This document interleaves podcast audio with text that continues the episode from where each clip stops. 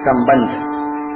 अब भगवान आगे के तीन श्लोकों में क्रमशः सात्विक, राजस और तामस तप का वर्णन करते हैं।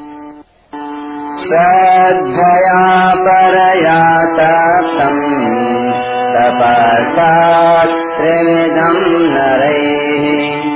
अमलाकाङ्क्षिभिर्युक्तैः सात्विकम् परिचक्षते। सत्रहवा श्लोक। परम श्रद्धा से युक्त फलेच्छा रहित मनुष्यों के द्वारा तीन प्रकार का शरीर, वाणी और मन का तप किया जाता है। उसको सात्विक कहते हैं। व्याख्या। श्रद्धया परया तप्तम। शरीर, वाणी और मन के द्वारा जो तप किया जाता है, वह तप ही मनुष्यों का सर्वश्रेष्ठ कर्तव्य है। और यही मानव जीवन के उद्देश्य की पूर्ति का अचूक उपाय है। शरीर, वाणी और मन का तप सांगोपांग रूप से तभी संपन्न होता है, जब नाशवान वस्तुओं से संबंध विच्छेद का उद्देश्य रहता है। तथा इसको सांगोपांग अच्छी तरह से करने पर मनुष्य के लिए कुछ करना बाकी नहीं रहता। अर्थात, जो वास्तविक तत्व है, उसमें स्वतः स्थिति हो जाती है।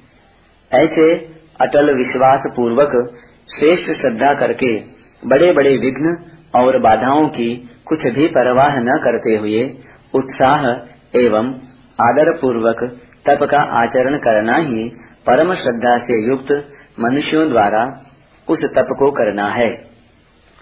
अफलाकांक्षी भी युक्त ही नरही यहाँ इन दो विशेषणों सहित नरई ही पद देने का तात्पर्य यह है कि आंशिक सदगुण सदाचार तो प्राणी मात्र में रहते ही हैं, परंतु मनुष्य में यह विशेषता है कि वह सदगुण सदाचारों को सांगोपांग एवं विशेषता से अपने में ला सकता है।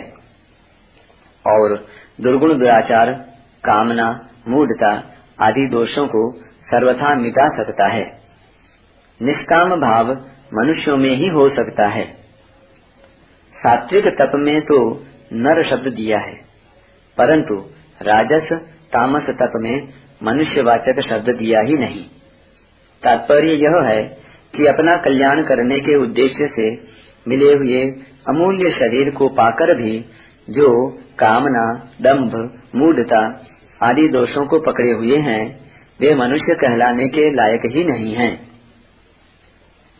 फल की इच्छा न रखकर, निष्काम भाव से तप का अनुष्ठान करने वाले मनुष्यों के लिए यहाँ उपयुक्त पद आए हैं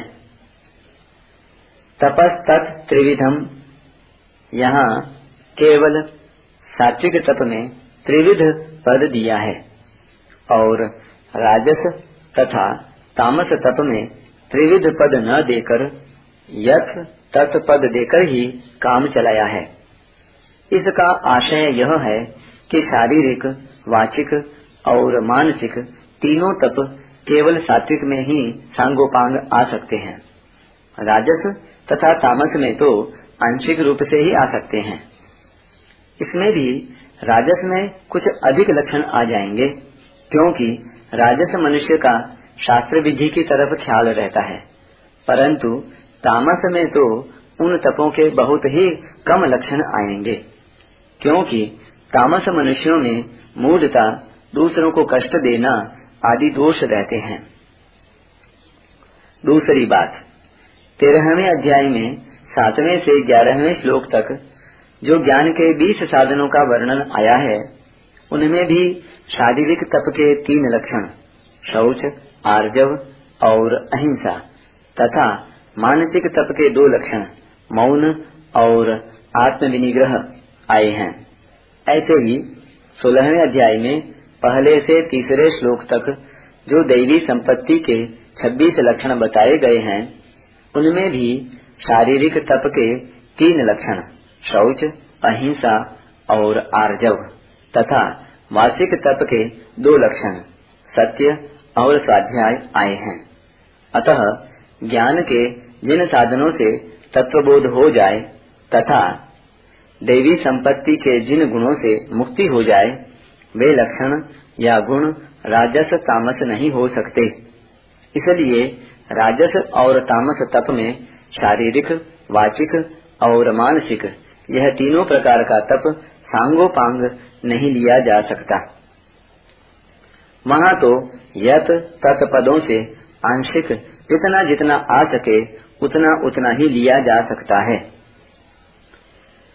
तीसरी बात, भगवत गीता का आदि से अंत तक अध्ययन करने पर यह असर पड़ता है कि इसका उद्देश्य केवल जीव का कल्याण करने का है। कारण कि अर्जुन का जो प्रश्न है, वह निश्चित श्रेय, यानी कल्याण का है। भगवान ने भी उत्तर में जितने साधन बताए हैं, वे सब जीवों का निश्चित कल्याण हो जाए, इस लक्ष्य को लेकर ही बताए हैं। इसलिए गीता में जहाँ कहीं सात्विक, राजस और तामस भेद किया गया है, वहाँ जो सात्विक विभाग है, वह ग्राह्य है, क्योंकि वह मुक्ति देने वाला है। देवी संपद विमोक्षाय। और जो राजस तामस विभाग है, वह त्याज्य है, क्योंकि वह बांधने वाला है। निबंधाया सूरी मता। इसी आशय से भगवान यहाँ सात्विक तप में शारीरिक, वाचिक और मानसिक इन तीनों तपों का लक्ष्य कराने के लिए त्रिविधम पद देते हैं। सात्विकम परिचक्षते। परम श्रद्धा से युक्त, फल को न चाहने वाले मनुष्यों के द्वारा जो तप किया जाता है, वह सात्विक तप कहलाता है।